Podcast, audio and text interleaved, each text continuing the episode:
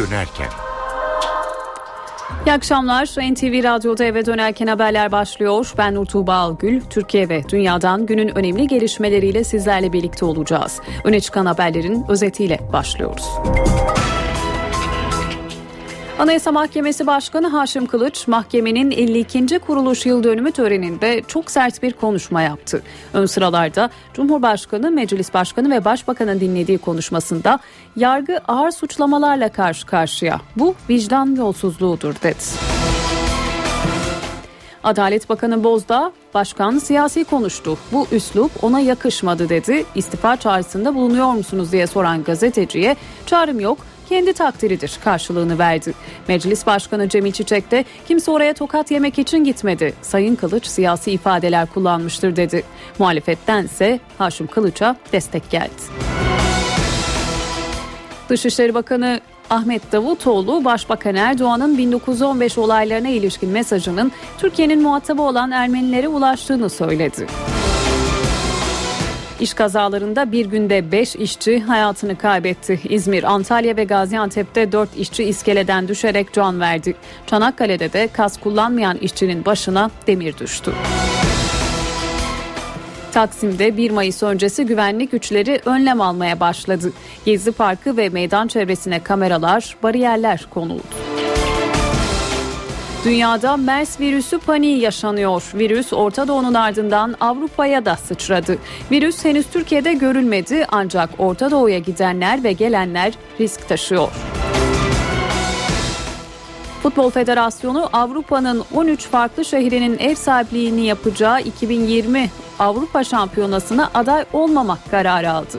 Federasyon 2024 Avrupa Şampiyonası'nın tamamı için adaylık çalışması başlatacak.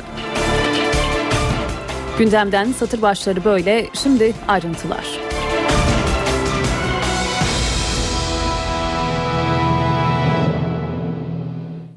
Gündeme Anayasa Mahkemesi Başkanı Haşim Kılıç'ın açıklamaları damgasını vurdu. Yüksek Mahkemenin 52. kuruluş yıl dönümünde kürsüye çıkan Haşim Kılıç, Cumhurbaşkanı ve Başbakanın ön sırada takip ettiği konuşmasında çok sert mesajlar verdi.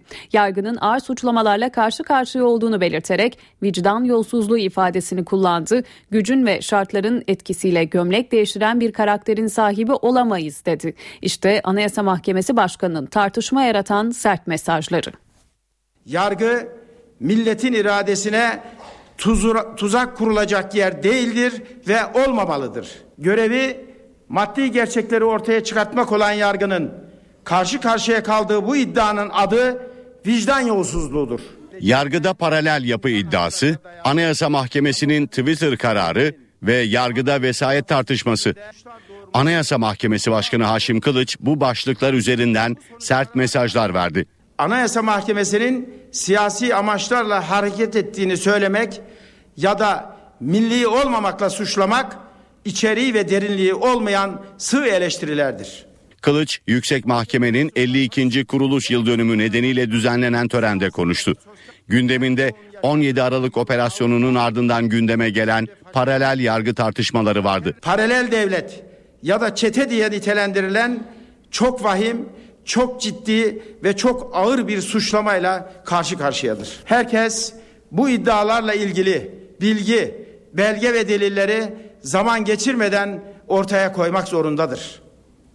Gerek yargıda, gerekse yürütme organı içinde var olduğu iddia edilen bu kişilerin başka illere tayin edilerek ya da yerlerini değiştirerek sorunu çözmenin anlamsızlığı açıktır ve Yüksek Mahkemenin Twitter'a erişim engelini kaldıran kararı.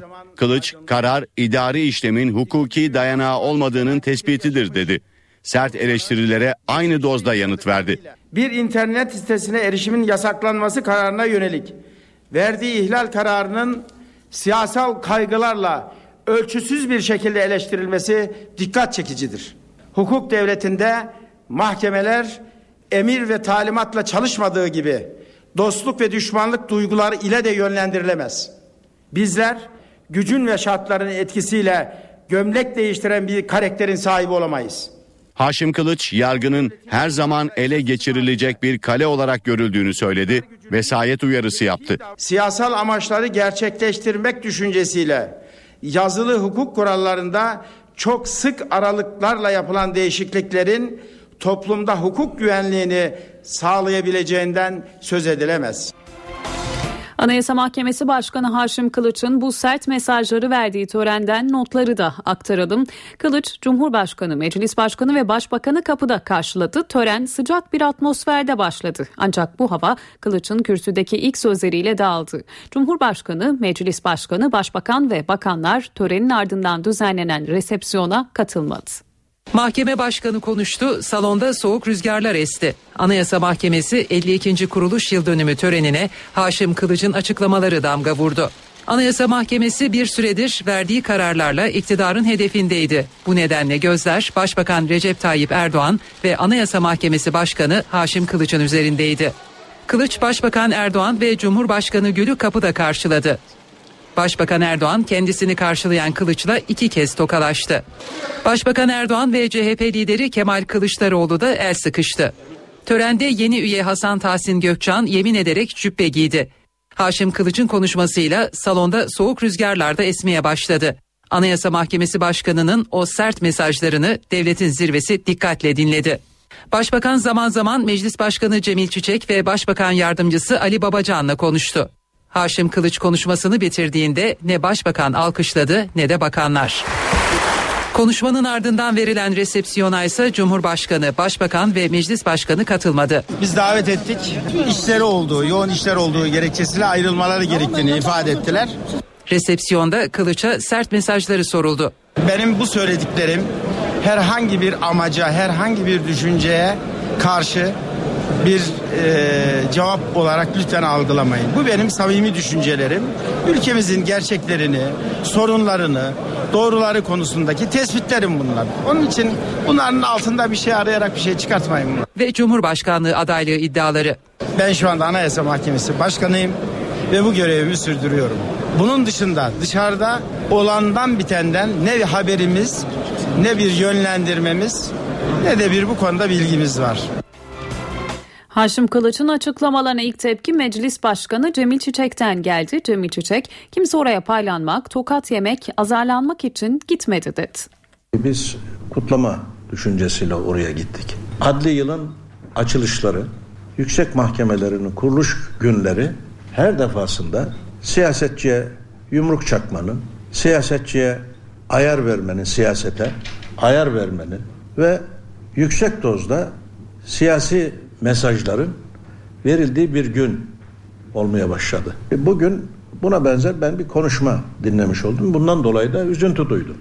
Evvela uslup bir yargı makamına e, yakışan bir uslup değildi.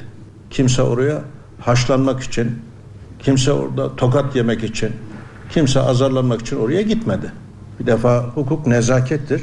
E, hukukçuların da çok nazik bir uslupla konuşması gerekirdi. Maalesef bunu e, bulamadığımızı e, ifade etmek isterim. Haşim Kılıç'ın sert sözlerine en sert tepki Adalet Bakanı Bekir Bozdağ'dan geldi. Bakan Bozdağ Kılıç'ın siyasi bir aktör gibi konuştuğunu söyledi. Anayasa Mahkemesi Başkanı toplantıya davet ettiği kıymetli konukları huzurunda mahkemenin nezaketine, mehabetine yakışmayacak bir uslup içerisinde konuşmuştur. Konuşmayı bir bütün içerisinde ele aldığımızda hukuki nosyonu zayıf, siyasi polemiklerle dolu bir konuşma olduğu, Sayın Başkan'ın mahkeme kararlarına dönük eleştirileri kişiselleştirdiği anlaşılmaktadır.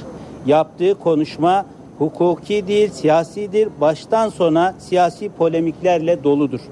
Başkan adeta gündemdeki bütün konuları siyasi bir aktör gibi cevaplandırmış, kendi tutum ve tavrını ortaya koymuştur. Yasama, yürütme ve yargı vatandaşların sorununu çözmezse biz çözmek üzere hazır bekliyoruz mesajı vererek kendisini kuruluş amacı dışında yetki ve görevlerle donatmakta ve yeni bir vesayet organından da öte yasama, yürütme ve yargı görevlerini üzerine alan çok güçlü alternatif bir iktidar olarak takdim etmektedir. Anayasa Mahkemesi Başkanı'nın bu açıklamaları gösteriyor ki Türkiye'nin yeni bir muhalefeti olmuştur. Belli ki ana muhalefet partileri ve diğer ana muhalefet partisi ve diğer muhalefet partileri boşluğu dolduramamıştır. Anayasa Mahkemesi Başkanımız bu boşluğu doldurmaya niyetlenmiş görünmektedir. Yüksek Mahkeme Başkanı Haşim Kılıç'ın ses getiren açıklamalarına muhalefettense destek geldi. BDP eş başkanı Selahattin Demirtaş'a göre Haşim Kılıç söylemesi gerekenleri söyledi. CHP Grup Başkan Vekili Engin Altay bu bir feryat dedi. MHP'li Özcan Yeniçeri ise yarından itibaren Kılıç'a linç kampanyası başlatılacağını ileri sürdü. Anayasa Mahkemesi Başkanı cübbesini çıkarmamıştır, cübbesiyle ders vermiştir. Bir hukuk adamının vicdanından gelen çığlıklardır. Bunu öyle algılamak durumunda ve konumundayız. Doğruya doğru. Bu sözler doğru sözlerdir. Bana kalırsa Anayasa Mahkemesi'nin Sayın Başkanı e, bir hukukçu olarak ve bir yüksek yargı kurumunun başkanı olarak söylenmesi gerekenleri söylemiştir. Anayasa Mahkemesi Başkanı Haşim Kılıç'ın sert mesajlar verdiği konuşmasına muhalefetten destek geldi. CHP ve MHP sözcüleri Kılıç'ın konuşmasını bir hukuk adamının vicdanından gelen feryatlar olarak nitelendirdi. Bir yargı feryadı olarak yüksek yargının en tepesinde oturan kişi sıfatıyla Anayasa Mahkemesi Başkanı tarafından kamuoyuyla, Türk milletiyle, vatandaşlarımızla paylaşılmıştır. Yarından itibaren göreceksiniz Haşim Kılıç'la ilgili linç kampanyası başlatacaklardır. Sağduyulu ve hukuk devletinin ilkelerine uygun bir açıklama yapmıştır. BDP eş genel başkanı Selahattin Demirtaş Kılıç'ın açıklamalarına destek verdi. Başbakan Recep Tayyip Erdoğan'ı eleştirdi. Asıl e, sıkıntılı söylemler Başbakanın Anayasa Mahkemesi e, başkanına ve onun üyelerine karşı kullandığı söylemdir.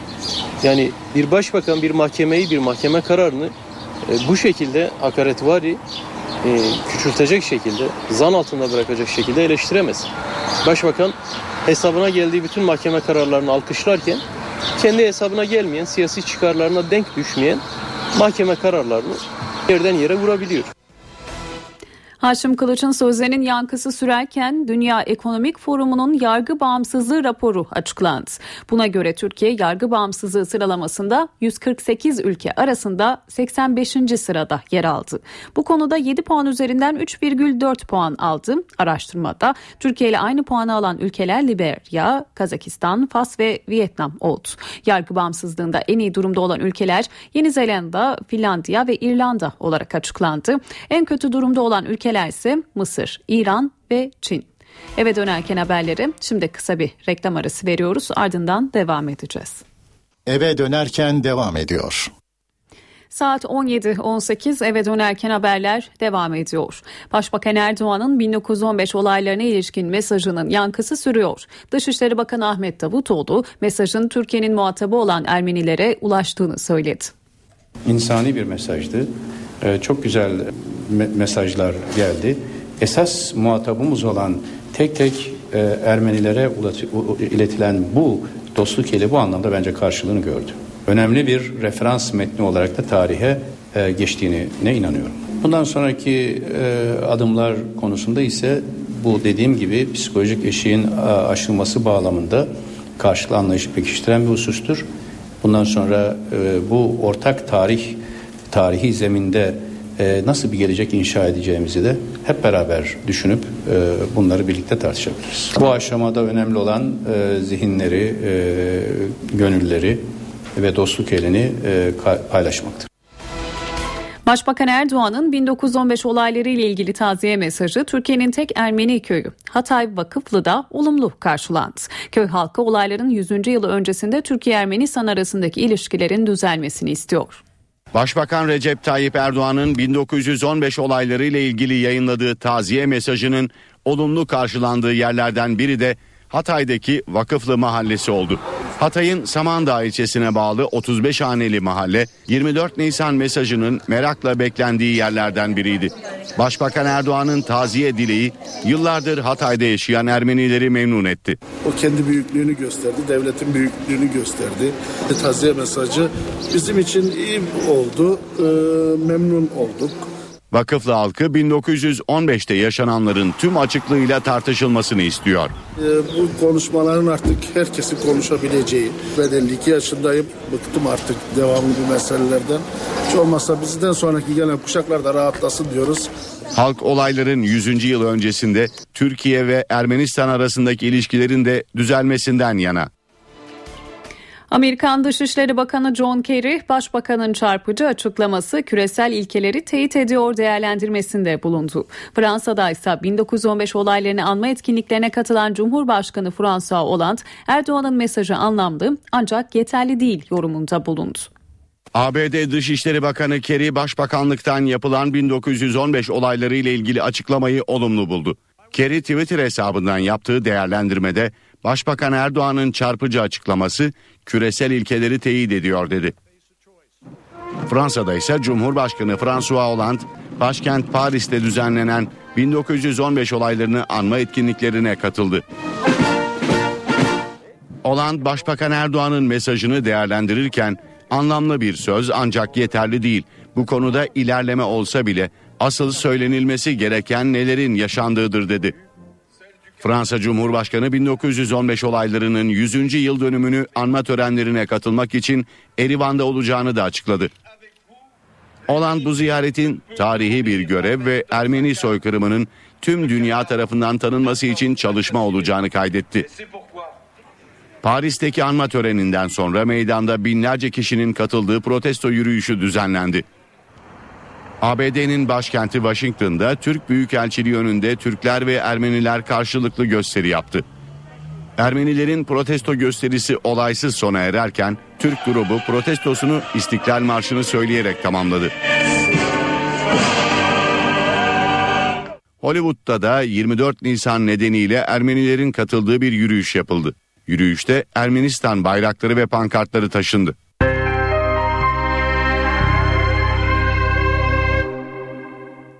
Sendikalar 1 Mayıs'ı Taksim'de kutlama ısrarını sürdürüyor. İstanbul polisi ise bir hafta öncesinden Taksim Meydanı'nda önlemleri başlattı. Gezi Parkı çevresine kameralar kuruldu. Meydan demir bariyerlerle çevrildi. Esnaf da gaz maskelerini hazırladı. Taksim anıtı ve Taksim'e çıkan yollar, demir bariyerler kamyonlarla getirildi. Hazırlıklar sürüyor. İstanbul Emniyeti 1 Mayıs için Taksim Meydanı'nda önlemler almaya başladı. Aslına bakarsanız geçtiğimiz yıllarda 1 Mayıs önlemleri birkaç gün öncesinden alınırdı. Ama bu yıl bir hafta öncesine çekildi. Sabah saatlerinde kamyonlarla meydana demir bariyerler getirildi. Bariyerler hem meydana çıkan yolları kapatmak hem de kontrol noktası oluşturmak için kullanılacak. Taksim Meydanı'nın tamamı bu demir bariyerlerle çevrilecek. Görevliler ve basın mensupları için giriş çıkış noktaları yapılacak. Ayrıca meydana ek MOBS kameraları takıldı. Taksim Meydanı toplam 50 kamerayla izlenecek. Taksim esnafı da 1 Mayıs hazırlığında. Büfe çalışanları tıpkı polis ve gazeteciler gibi birer gaz maskesi edinmiş. En büyük isteğimiz yani bunları hiç kimse kullanmasın. Yani 1 Mayıs'ı 1 Mayıs gibi e, e, kutlayalım hep beraber. Bir not da aktaralım İstanbul Emniyetinde 1 Mayıs günü tüm izinler kaldırıldı. Kent genelinde 39 bin polis görev alacak. Bu polislerin 19 bini Taksim ve çevresinde görev yapacak. Önlemler kapsamında 50 toma kullanılacak. BDP eş başkanı Selahattin Demirtaş siyasi geleceğiyle ilgili tartışmalara son noktayı koydu. Demirtaş gelecekte herhangi bir partinin eş başkanı olmayı düşünmediğini açıkladı. BDP'de 8 Haziran'da kongreye gitme hesapları yapılıyor. Yeniden herhangi bir kurumun, herhangi bir partinin eş başkanı olmak gibi bir e, düşüncem yok. Herhangi bir adaylık da düşünmüyorum. BDP'de uzun süredir siyasi geleceği tartışılan eş genel başkan Selahattin Demirtaş kararını açıkladı. Demirtaş 8 Haziran'da kongreye gitme hesapları yapan BDP'de aday olmayacak. Demirtaş'ın 22 Haziran'daki olası HDP kongresinde de eş başkan adayı olma hedefi yok. Barış ve Demokrasi Partisi'nin eş başkanı olarak şimdilik parti e, kongre e, hazırlayacak çalışmaları yürüteceğiz. Daha sonrasında da ben de HDP bir e, geçiş yapacağım ve HDP milletvekili olarak e, görevimi sürdürmeyi düşünüyorum. Demirtaş isim vermeden İmralı'dan eş başkanlık konusunda gelecek olası bir öneriye de yanıt verdi. Kişiler üzerine, isimler üzerine büyümüş bir hareket değiliz. En nihayetinde bu görevi yapabilecek çok sayıda arkadaşım çıkacaktır. Zaten ben mücadeleden e, geri çekilmiyorum yani. Mücadelenin içerisinde, merkezinde olmaya devam edeceğim. Ama eş başkanlık konusunda bir e, yenilenmeye, bir e, yenileşmeye ihtiyaç e, var muhakkak. Demirtaş ve Sırrı Sakık dışındaki BDP milletvekilleri pazartesi düzenlenecek törenle HDP'ye geçecek. Her iki partide de isim, bayrak ve amblemlerin değiştirilmesi bekleniyor. BDP-HDP heyeti Abdullah Öcalan'la görüşme yapmak için yarın İmralı'ya gidecek. Görüşme zamanlama ve içerik açısından önemli. Bir süredir bakanlığın iznine takılan görüşme seçim sonrası yapılacak ilk ziyaret. Görüşmede Öcalan'la seçim kritiği yapılarak BDP'nin HDP çatısı altına girmesinin ayrıntıları ele alınacak.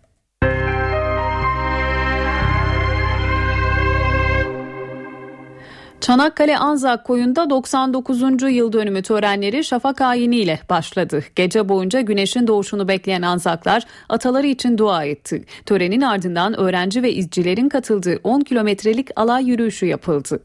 Çanakkale Anzak Koyu 99 yıl sonra bir kez daha şafak ayinine ev sahipliği yaptı. Yüzlerce Anzak ataları için dua etti. 5000 Avustralya ve Yeni Zelandalı gece Gelibolu Yarımadası'ndaki Anzak koyuna gitti. Şafak ayinini bekleyenler arasında oyuncu Cem Yılmaz da vardı.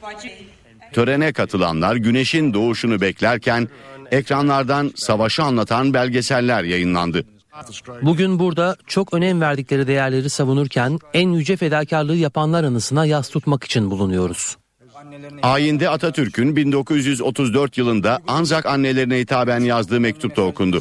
Sizler Mehmetçiklerle yan yana koyun koyunasınız. İlahiler okunduktan sonra Türkiye, Avustralya ve Yeni Zelanda milli marşları çalındı. Avustralya'da öyküsünü dinlediğim bir yakınımın ismini aramak için buraya geldim ve bu sabah yalnız Şam bölgesindeki mezarlıkta isme ulaştım. Bunu bir kitapta anlatmak istiyorum. Şafak ayininden sonra ataya saygı yürüyüşü yapıldı. Yürüyüş Çanakkale Savaşları'nda önemli bir yere sahip olan 57. alayın kurulduğu Bigalı köyünden başlandı. Yürüyüş öncesi tümü şehit olan 57. alay askerlerinin yediği son yemek buğday çorbası dağıtıldı. Bir yürüyüş gerçekleştirdik. Bu yürüyüşte bir olduk beraber olduk. Aynı hedefe doğru beraberce yürüdük. Yürüyüş Conk Bayırı'nda sona erdi. Başbakan Erdoğan İstanbul'da İmam Hatip Okulları Kutlu Doğum programında konuşuyor. Dinliyoruz. Bu bayrak benim bayrağım diyerek özgüvenli hareket etmenizi arzuluyorum. Onun için Rabia dedik ya. Rabia. Burada ne var? Tek millet var. Burada ne var? Tek bayrak var. Burada ne var? Tek vatan var. Burada ne var? Tek devlet var.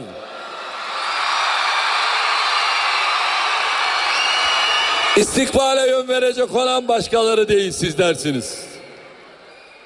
Üstad Necip Fazıl'ın ifadesiyle gerektiğinde ihtiyaç olduğunda Marmara'nın suyunu kova kova Haymana çölüne taşıyacak azim ve iradenin sahipleri sizlersiniz.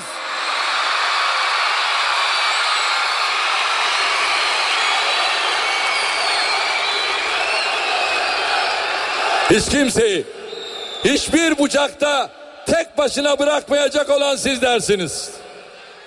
Ebediyet kaygısını besleyecek heyecanın mukaddes hamalları sizlersiniz.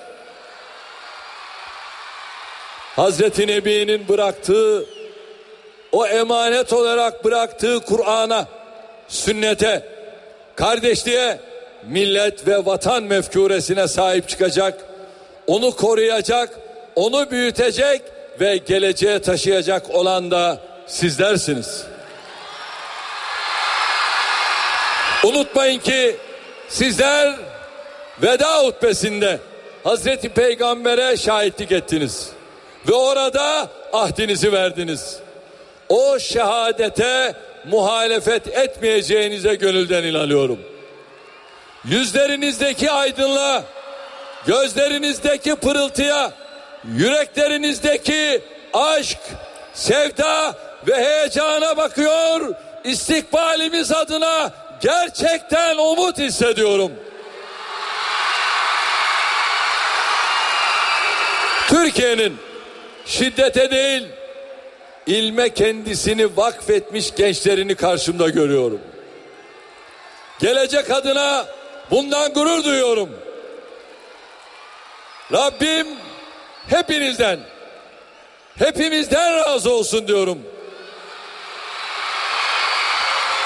Allah bizi sırat-ı mustakimden, sünnet yolundan, millete, devlete, insanlığa hizmet yolundan ayırmasın diyorum. Gençler ama bir şey istiyorum.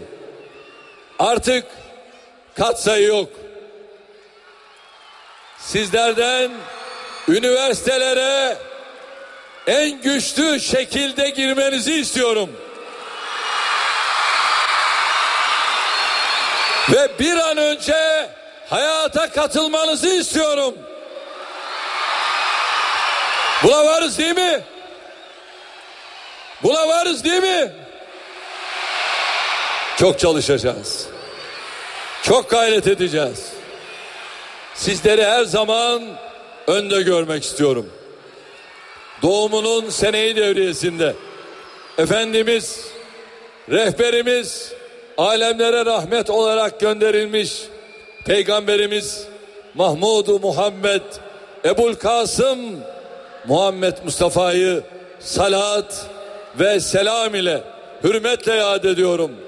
Önder İmam Hatip liseleri mezunları ve mensupları derneğine Sayın Başkan ve yönetim kuruluna tüm İmam Hatipli kardeşlerime de teşekkür ediyor. Özellikle İstanbul Büyükşehir Belediye Başkanımıza vermiş oldukları destek sebebiyle şükranlarımı ifade ediyorum. Sizleri sevgiyle, saygıyla selamlıyorum. Sağ olun, var olun, Allah'a emanet olun. Sayın Baş Başbakan Recep Tayyip Erdoğan İstanbul'da İmam Hatip Okulları Kutlu Doğum programında konuştu. Canlı olarak aktardık. Şimdi eve dönerken haberlere kısa bir ara veriyoruz. Eve dönerken devam ediyor. Saat 17.38 eve dönerken haberler spor bülteniyle devam ediyor. Sözü Volkan Küçük'e bırakıyoruz.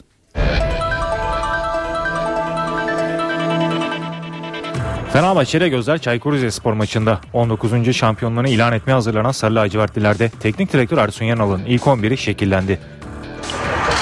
Fenerbahçe pazar günü oynanacak Çaykur Rizespor maçından bir puan bile alsa şampiyonluğunu ilan edecek. Sarı lacivertli ekibin 19. şampiyonluğunu elde edeceği kadroda yer almak isteyen oyuncular son antrenmanlarda forma savaşı veriyor.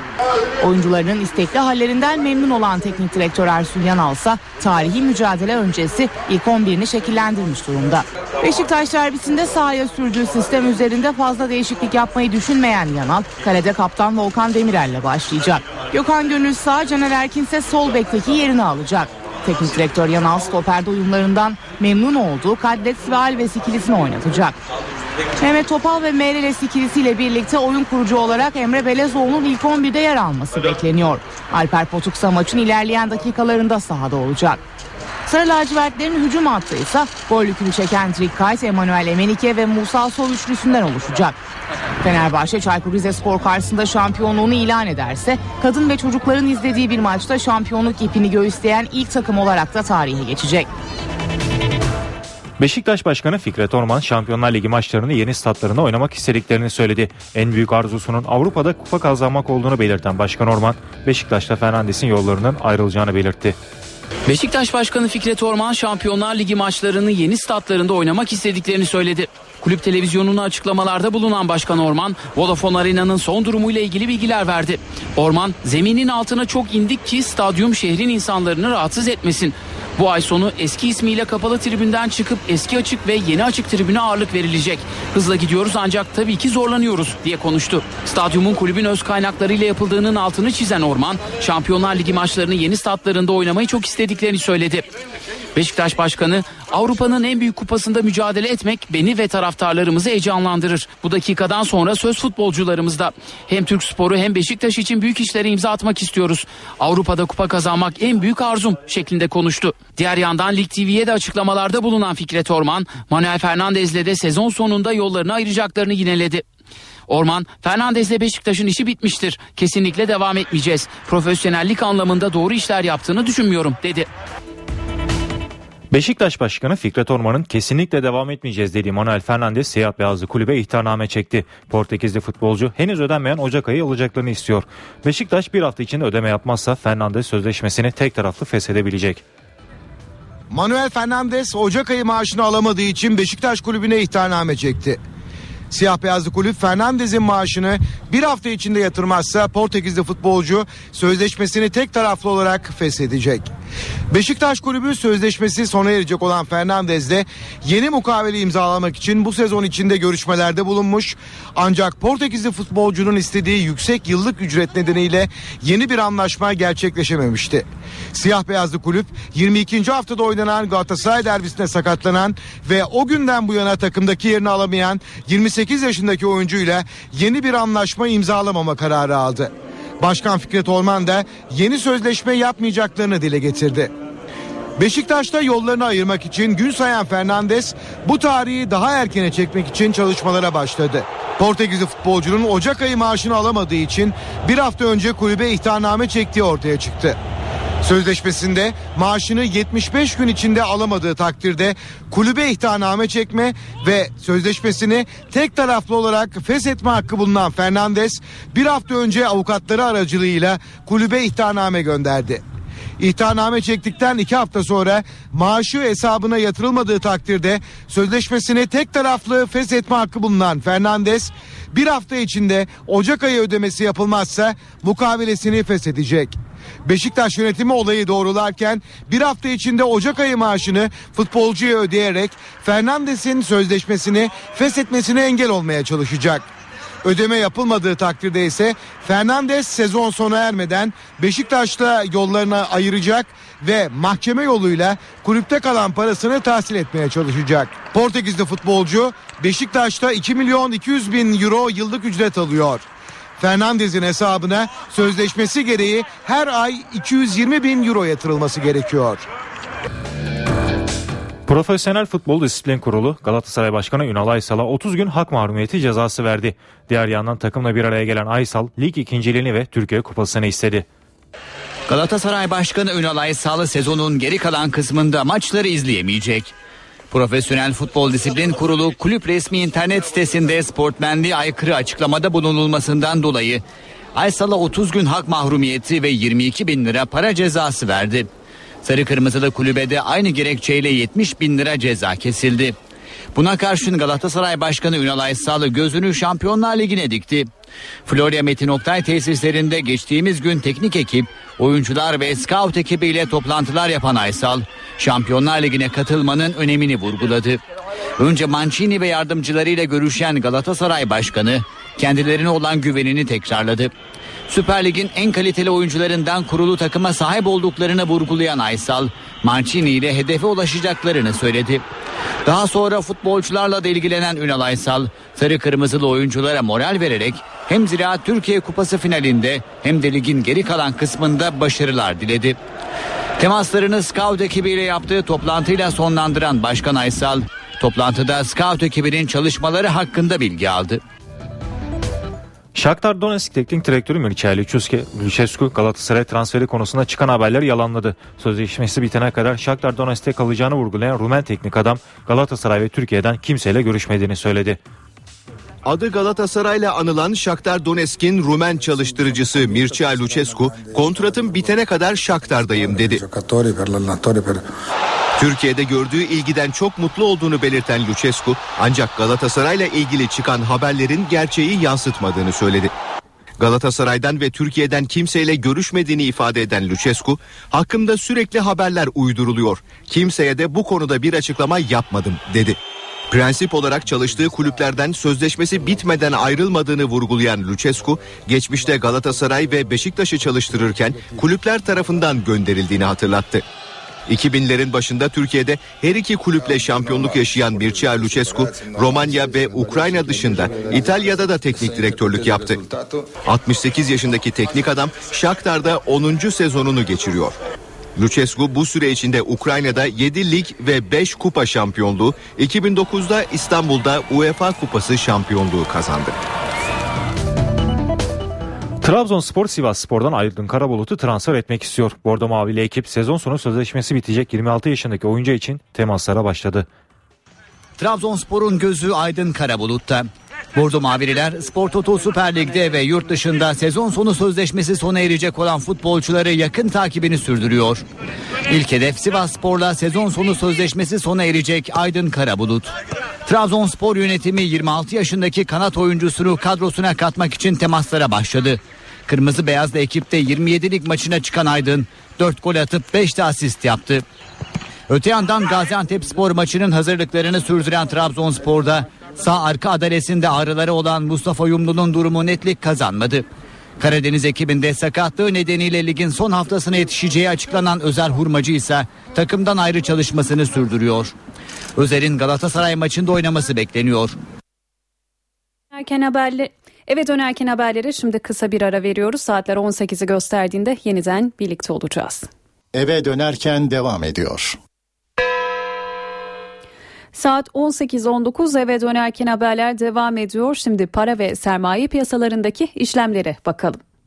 Borsa İstanbul günü 71.364 puandan tamamladı. Serbest piyasada dolar 2 lira 13 kuruş, euro 2 95'ten işlem gördü. Kapalı çarşıda Cumhuriyet altını 597, çeyrek altın 146 liradan satıldı.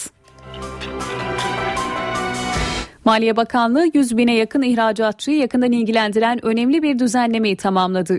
Naylon fatura düzenlediği için takip edilen ve katma değer vergisi iadesi alamayan ihracatçıların kara listeden çıkması kolaylaştırılıyor. Çalışmanın ayrıntılarını Maliye Bakanı Mehmet Şimşek anlattı. 30 yıllık mevzuat değişti. Katma değer vergisinde yeni bir dönem başlıyor. Haksız iadelerin de önüne geçecek şekilde önemli düzenlemeler yaptık. Maliye Bakanı Mehmet Şimşek tarafından açıklanan yenilikler arasında en dikkat çekeni sahte naylon faturayı yanlışlıkla almış mükelleflerle ilgili. Sahte belge raporu 5 yıl, sahte belge tespiti olanlar 4 yıl geçtikten sonra müracaatlarına gerek kalmadan kapsamdan çıkarılacak. Böylelikle 150 bin mükellefin özel esaslar kapsamından çıkması bekleniyor. Haksız KDV iadesinin engellenmesi yönünde önemli bir adım atıyoruz. Diğer yandan mükelleflerimizin KDV iade sürecinin kolaylaştırılması ve hızlandırılmasını sağlıyoruz. Düzenleme ile 1985'ten bu yana yayınlanmış tebliğler kaldırılarak tek bir tebliğe dönüşecek.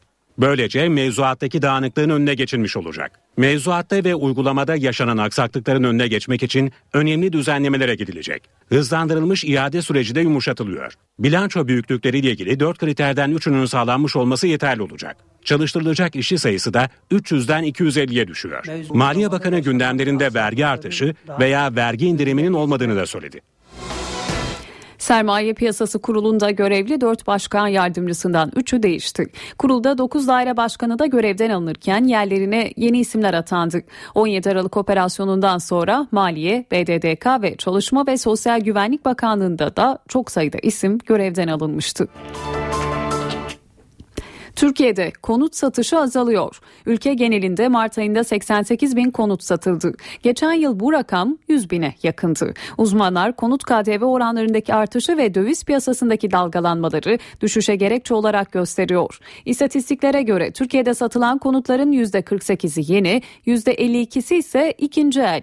Satılan konutların %20'si İstanbul'dan. Mart ayında en az konut satılan şehirler ise 11 konutla Ardahan, 13 konutla Bayburt ve 23 konutla Bingöl oldu. İstanbul Kuzguncuk'ta bostan nöbeti başladı. Vakıflar Genel Müdürlüğü'nden 20 bin lira karşılığı Üsküdar Belediyesi'ne kiralanan Kuzguncuk Bostanı denilen yeşil alanda ağaçlar kesiliyor. Semt sakinleri 350 yıllık ağaçların kesilmesine tepki göstererek belediye ekipleriyle karşı karşıya geldi. Belediye ekipleri tepkiler üzerine ağaç kesimini durdurdu. 16 bin metrekarelik yeşil alana sosyal tesis yapılacağını iddia eden semt sakinleri ağaçları korumak amacıyla nöbete başladı. Üsküdar Belediyesi ise ağaçların kesilmediğini, çalıların temizlendiğini açıklamasını gerçekleştirdi.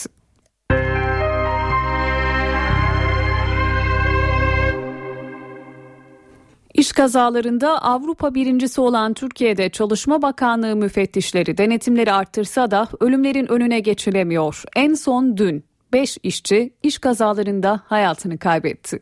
İzmir'de çöken iskele iki işçinin hayatına mal oldu. Dört işçi Çiğli'deki apartmanın dış cephe sıvasını yapmak için iskele kurup çalışmaya başladı. Ön cepheye asansörlü iskele kuruldu. Ustalar işe 7 katlı binanın en üst katından başladı. Ancak 4 işçinin üzerinde bulunduğu iskelenin zeminindeki tahta bir anda kırıldı. İki işçi iskeleye tutunmayı başardı.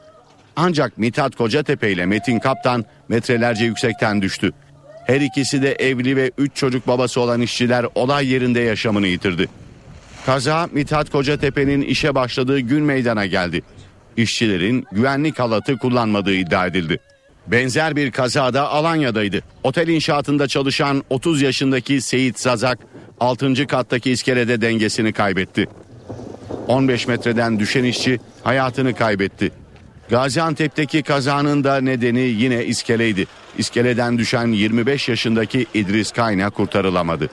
Çanakkale'nin Bayramiç ilçesinde ise başına sondaj makinesinden 2 kilo ağırlığında demir parçası düşen işçi Bahattin Bilgiç tedavi gördüğü hastanede yaşamını yitirdi.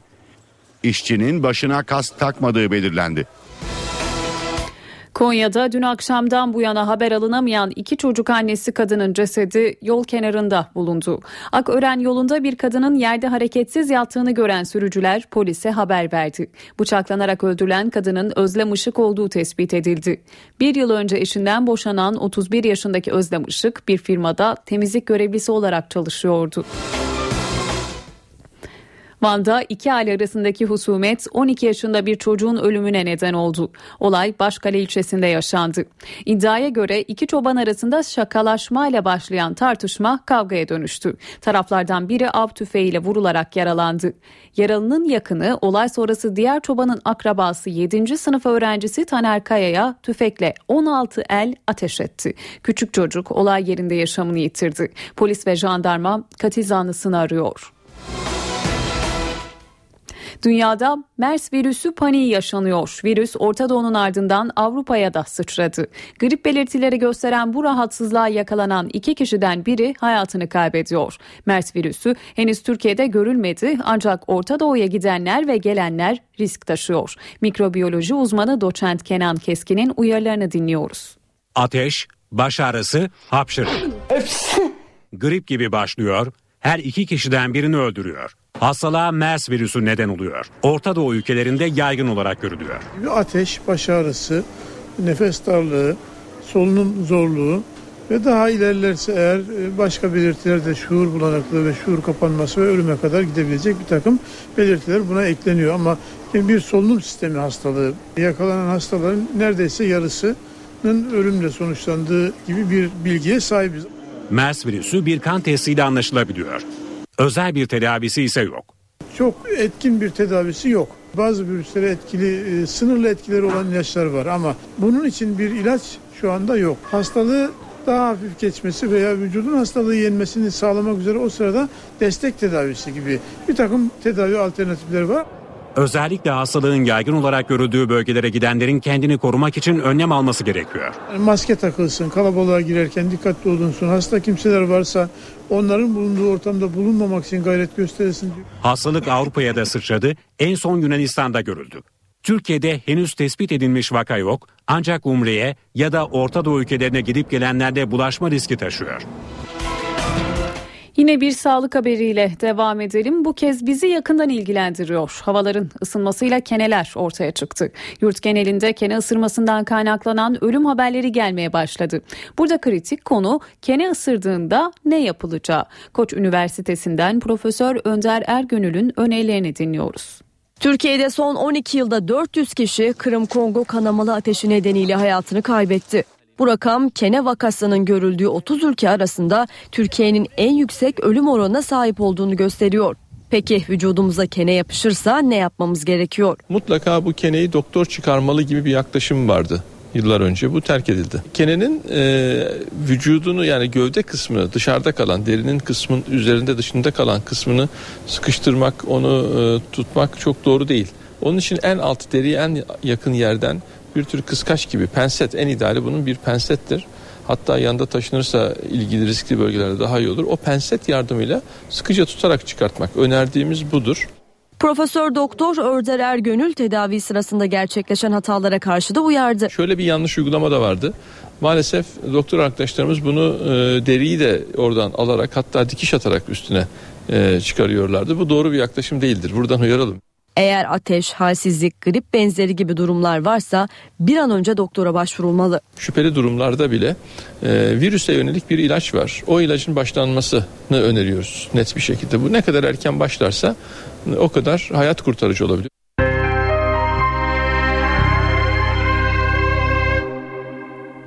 Saat 18.28 öne çıkan haberlerin satır başlarını hatırlatalım. Anayasa Mahkemesi Başkanı Haşim Kılıç, mahkemenin 52. kuruluş yıl dönümü töreninde çok sert bir konuşma yaptı. Ön sıralarda Cumhurbaşkanı, Meclis Başkanı ve Başbakan'ın dinlediği konuşmasında yargı ağır suçlamalarla karşı karşıya bu vicdan yolsuzluğudur dedi. Haşim Kılıç'ın açıklamalarının ardından gözler başbakana çevrilmişti. Erdoğan şimdilik sessiz kaldı. İmam Hatip Mezunları Derneği'nin programında konuşan başbakan eleştirilerini cemaate yöneltti. Erdoğan kardeş zannettiklerimizden hançer yedik dedi. Başbakan gizlice dinleyip bunu şantaj olarak kullananlar insana ait ne kadar şerefli değer varsa hepsine saygısızlık etti diye konuştu. İçişleri Bakanı Efkan Ala meclisten geçen yeni MIT yasasının aslında kurumun yetkilerini sınırlandırdığını söyledi. Parlamento denetimine dikkat çekti. Ala MIT mecliste kurulacak bir komisyon tarafından denetlenecek dedi. BDP eş başkanı Selahattin Demirtaş siyasi kariyeriyle ilgili konuştu. Demirtaş gelecekte herhangi bir partinin eş başkanı olmayı düşünmediğini söyledi. BDP'nin 8 Haziran'da da kongreye gitmesi bekleniyor.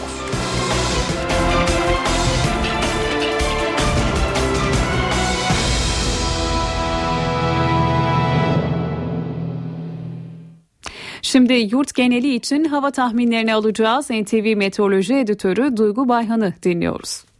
Türkiye'de hafta sonu da bölge bölge nisan yağmurları var. Cumartesi günü Doğu Karadeniz ve Doğu Anadolu'da sağanak yağmur bekleniyor. Batıda yağışlar kısa süreli ve zayıf. Güney kesimlerde ise lodosla sıcaklıklar çok yüksek. Akdeniz ve Güneydoğu'da sıcaklıklar 30 dereceye yaklaştı. Çöl tozları ve yüksek nemin de etkisiyle hava bunaltıcı. Marmara'da ise Poyraz serin esiyor. Yarın hava genellikle bulutlu olacak. Pazar günü ise yağışlar bu defa batı ve iç kesimlerde kuvvetlenecek. Marmara, Ege, Batı Karadeniz boyunca sağanak yağış görülecek. Yağışların Manisa, Balıkesir, Eskişehir, Bolu ve Samsun arasında akşam kuvvetli olması bekleniyor. Doğuda ise hava açacak. Doğu Karadeniz'de ise zayıf yağmur var. Üç büyük kentin hava koşullarına gelince İstanbul'da yarın hava genellikle bulutlu olacak. Poyraz zayıf ama serin esecek. Sıcaklık 16-17 derece. Pazar öğleden sonra ise sağanak yağmur bekleniyor. Ankara'da yarın yağmur zayıf. Güneşte görülecek sıcaklık 21 derece. Pazar günü ise sıcaklık 23 dereceye çıkacak. Ancak öğleden itibaren sağanak yağmur görülecek. Akşam kuvvetli yağabilir. İzmir'de ise yarın hava parçalı bulutlu, lodos zayıf esecek, sıcaklık 25 derece. Pazar günü ise İzmir'de de kuvvetli yağmur bekliyoruz. Şimdi kısa bir araya gidiyoruz. Reklamların ardından eve dönerken haberler devam edecek. Eve dönerken devam ediyor. Saat 18.38 eve dönerken haberler devam ediyor. Dünya gündemiyle sürdürelim yayınımızı. Dünyanın gündeminde Ukrayna krizi var. Ülkenin başbakanı Arseniy Yatsenyuk Rusya'yı 3. Dünya Savaşı çıkarmaya çalışmakla suçladı. Yatsenyuk kabine toplantısında yaptığı açıklamada Rusya Ukrayna'yı askeri ve siyasi açıdan işgal ederek 3. Dünya Savaşı çıkarmak istiyor dedi. Bu arada Ukrayna toprakları yakınlarında bu hafta askeri tatbikat başlatan Rus birliklerinin sınıra 1 kilometre kadar yaklaştıkları belirtiliyor. Ukrayna Savunma Bakanı Rus askerlerin çok yaklaşmakla birlikte sınırı ihlal etmediğini, etmeleri durumunda Ukrayna askerlerinin karşılık vermeye hazır olduğunu söyledi. Amerika Birleşik Devletleri Başkanı Barack Obama'dan da uyarı geldi. Obama Rusya'nın gerginliği yükseltecek hamleleri karşısında yeni yaptırımların gündeme gelebileceğini söyledi. Güney Amerika ülkesi Bolivya'da askerler sokağa döküldü. Yüzlerce asker orduda reform talebiyle başkent La Paz'da eylem yaptı.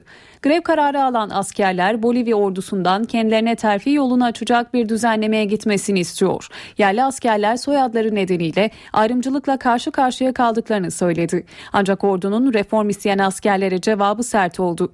700'den fazla askerin isyana teşvik suçlamasıyla ordudan ihraç edildiği açıklandı. Gözler Bolivya'nın ilk yerli devlet başkanı Evo Morales'e çevrildi. Askerler Bolivya yerlilerinin hakları için çok sayıda reforma imza atan Morales'in devreye girmesini istiyor. Eski İspanya sömürgesi olan Bolivya'da nüfusun çoğunluğunu oluşturan yerlilere ordudan terfi hakkı tanınmıyor. İtalya'da haç faciası yaşandı. Olay ülkenin kuzeyinde bulunan Cevo kasabasında meydana geldi. Papa II. John Paul'un anısına inşa edilen dev bir haç bir anda yıkıldı. Hacı görmek için bölgeyi ziyaret eden grupta bulunan 21 yaşındaki genç yaşamını yitirdi. 600 kilo ağırlığında ve 30 metre yüksekliğindeki haçın yıkılmasıyla diğer bir İtalyan da yaralandı. Tahta haç Papa II. John Paul'un 1998 yılında bölgeye yaptığı ziyaretin anısına yapılmıştı. İngiliz'de İngiltere'de kansere yakalanan 19 yaşındaki bir genç kendisi gibi kanser olan gençlere yardım amaçlı bir kampanya başlattı. Kampanya kısa sürede büyüdü ve rekor bağış miktarına ulaşıldı. 19 yaşındaki Steven Sutton ülkenin şimdiye kadarki en büyük kanser bağışı kampanyasına imza attı.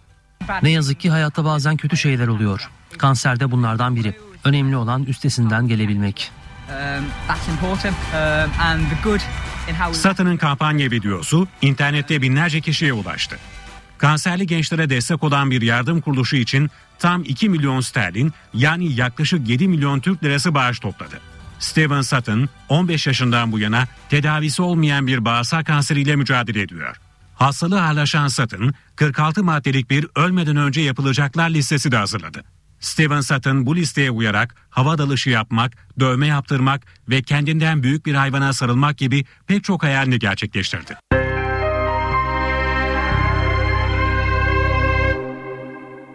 İnternet bir CIA projesidir. Bu sözler Rusya Devlet Başkanı Vladimir Putin'e ait. St. Petersburg'da konuşan Vladimir Putin, internetin Amerikan Merkezi İstihbarat Teşkilatı CIA'in bir projesi olarak ortaya çıktığını iddia etti.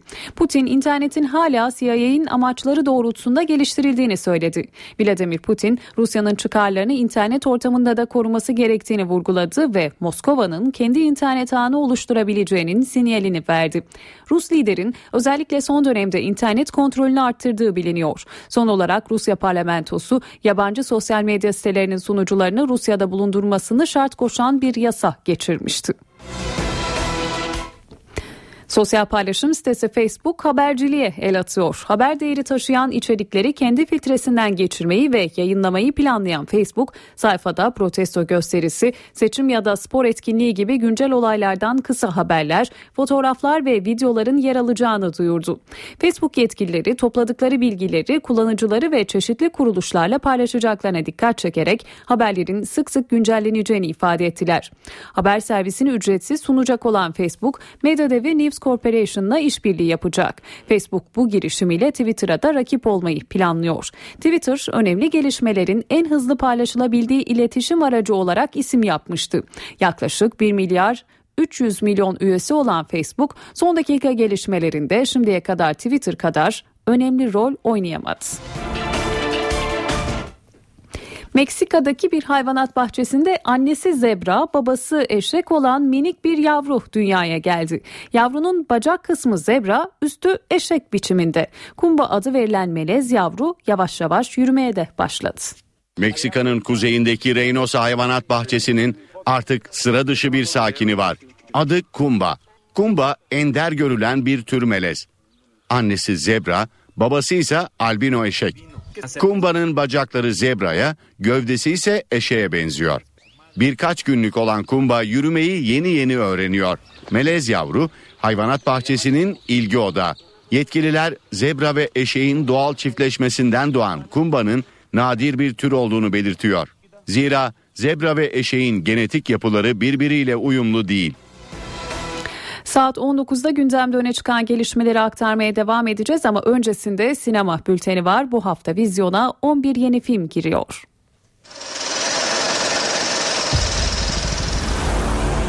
You know what it is I love about being Spider-Man? Sinemalarda 11 yeni film var. Peter Parker, Harry Osborn. It's been 10 years.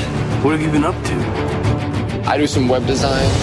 Yeni filmlerden biri İnanılmaz Örümcek Adam 2. Peter Parker serinin yeni filminde de kötü adamların korkulu rüyası olmaya devam ediyor. Bir yandan da içinden çıkamadığı bir sorunu var. Çünkü sevgilisinin babasına kızından uzak durarak onu koruyacağına dair söz vermiştir. Ama sözünü tutmakta zorlanır. Filmin kötü karakteri Elektro'nun ortaya çıkması, eski arkadaşı Harry Osborn'un geri dönüşü ve Peter'ın geçmişine dair yeni ipuçlarının ortaya çıkması Örümcek Adam'ın hayatını değiştirecektir. Filmin başrollerinde Andrew Garfield, Emma Stone ve Jamie Foxx var.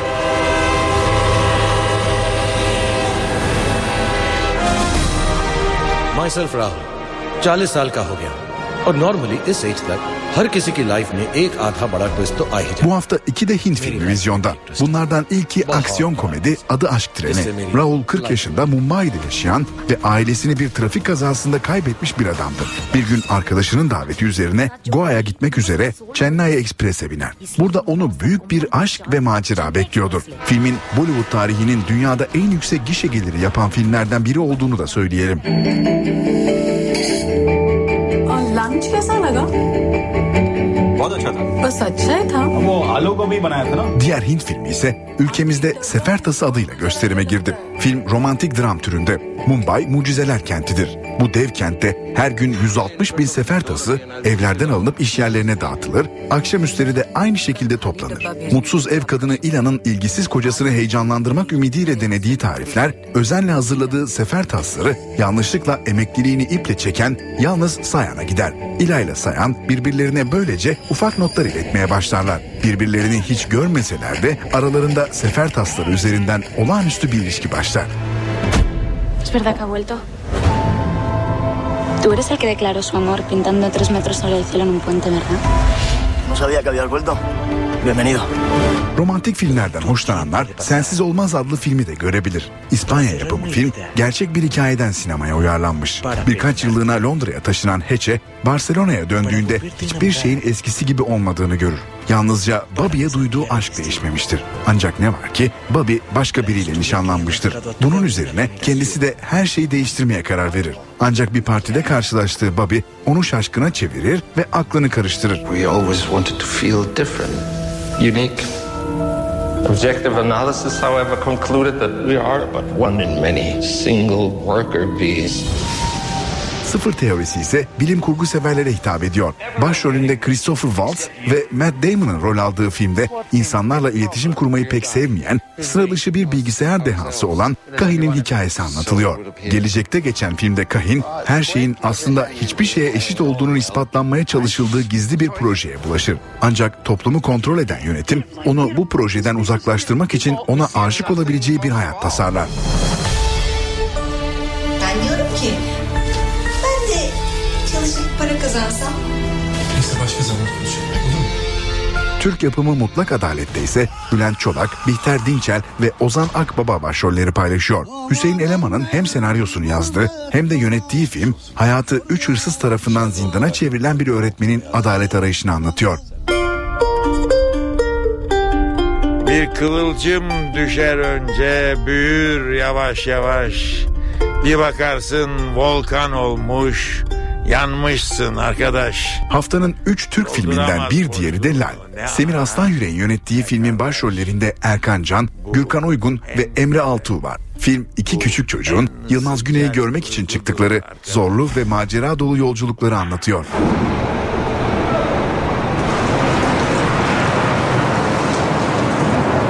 Üçüncü Türk filmi ise Cennetten Kovulmak. Ezgi Asaroğlu ve Rojin Tekin'in başrollerde olduğu film birbirinden çok farklı şartlarda yaşayan, çok farklı değer yargıları olan iki insanın hiç taraf olmadıkları çatışmalarla kesişen yollarının hikayesini anlatıyor. Ferit Karahan'ın ilk uzun metrajlı filmi olan Cennetten Kovulmak 2013'te Altın Portakal Film Festivali'nde yarıştı.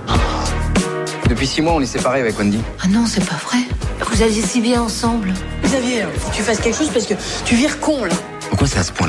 Aşk Bilmecesi adlı filmde Fransız yapımı bir romantik komedi. Javier İngiliz olan eşi Wendy'nin peşinden çocuklarının da yaşadığı New York'a gider. Çin mahallesinde bir ev tutar. Fakat yabancı bir ülkeye adapte olması o kadar da kolay olmayacaktır. Not Dom Hemingway. Tom Hemingway is free! Tom Hemingway is free! Dom Hemingway de başrolünde Jude Law'ın yer aldığı bir suç komedisi. Arkadaşlarını gammazlamadığı için 12 yıl boyunca hapis yatan Dom Hemingway çıktığında farklı bir Londra ile karşılaşır. Değişen dengelerden sonra suç dünyasını geride bırakıp uzak kaldığı kızıyla vakit geçirmek niyetindedir. Ancak suç dünyasını geride bırakmak hiç de kolay olmayacaktır. Run away with me. He's a young Romeo. Uh-oh. Üç boyutlu çizgi film Ormanda Karmaşa'da küçük sinema severlere hitap ediyor. Manu ve Sasha, Meksika yağmur ormanında yaşayan birbirlerine aşık iki küçük rakundur. Manu yaramazlık yapıp kabilenin en kutsal heykelini kırınca sürgüne gönderilir. Bir gün Sasha, kaçak avcılar tarafından yakalanınca Manu maceraya atılır. Hiya, bring on the bad guys. Eve dönerken devam edecek. Saat 19 ben Nurtuğba Algül eve dönerken haberlerde günün öne çıkan başlıklarını aktarıyoruz. Anayasa Mahkemesi Başkanı Haşim Kılıç, mahkemenin 52. kuruluş yıl dönümü töreninde çok sert bir konuşma yaptı. Ön sıralarda Cumhurbaşkanı, Meclis Başkanı ve Başbakanın dinlediği konuşmasında yargı ağır suçlamalarla karşı karşıya bu vicdan yolsuzluğudur dedi. Adalet Bakanı Bekir Bozdağ, başkan siyasi konuştu. Bu üslup ona yakışmadı dedi. İstifa çağrısında bulunuyor musunuz diye soran gazeteciye çağrım yok kendi takdiridir karşılığını verdi. Meclis Başkanı Cemil Çiçek de kimse oraya tokat yemek için gitmedi. Sayın Kılıç siyasi ifadeler kullanmıştır dedi. Haşim Kılıç'ın açıklamalarının ardından gözler Başbakan'a çevrilmişti. Erdoğan şimdilik sessiz kaldı. İmam Hatip Mezunları Derneği'nin programında konuşan Başbakan eleştirilerini cemaate yöneltti. Erdoğan kardeş zannettiklerimizden hançer yedik dedi.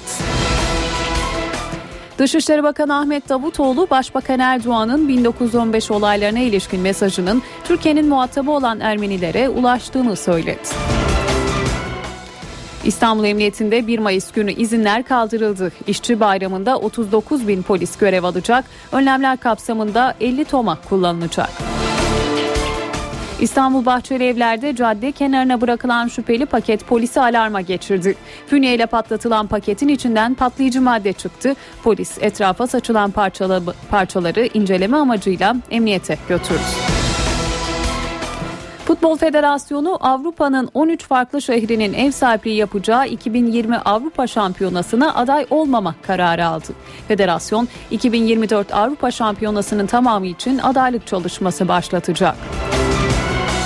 Dünyada MERS virüsü paniği yaşanıyor. Virüs Orta Doğu'nun ardından Avrupa'ya da sıçradı.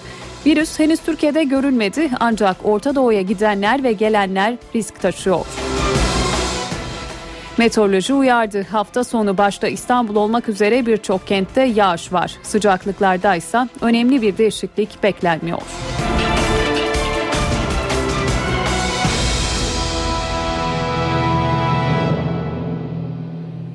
İstanbul genelinde yol durumunu aktaralım. Önce köprülere bakalım. Boğaziçi Köprüsü'nde Avrupa Anadolu geçişinde Çağlayan'dan başlayan trafik Altunizade'ye kadar devam ediyor. Tam tersi istikamette ise Çamlıca'dan başlayan trafik köprü çıkışına kadar sürüyor. Fatih Sultan Mehmet Köprüsü'ne de göz atalım.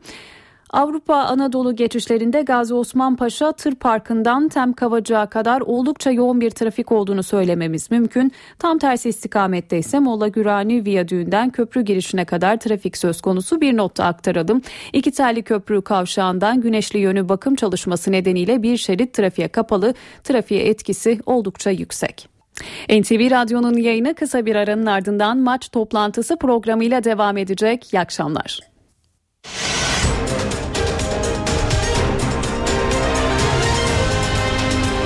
NTV Radyo, Türkiye'nin haber radyosu.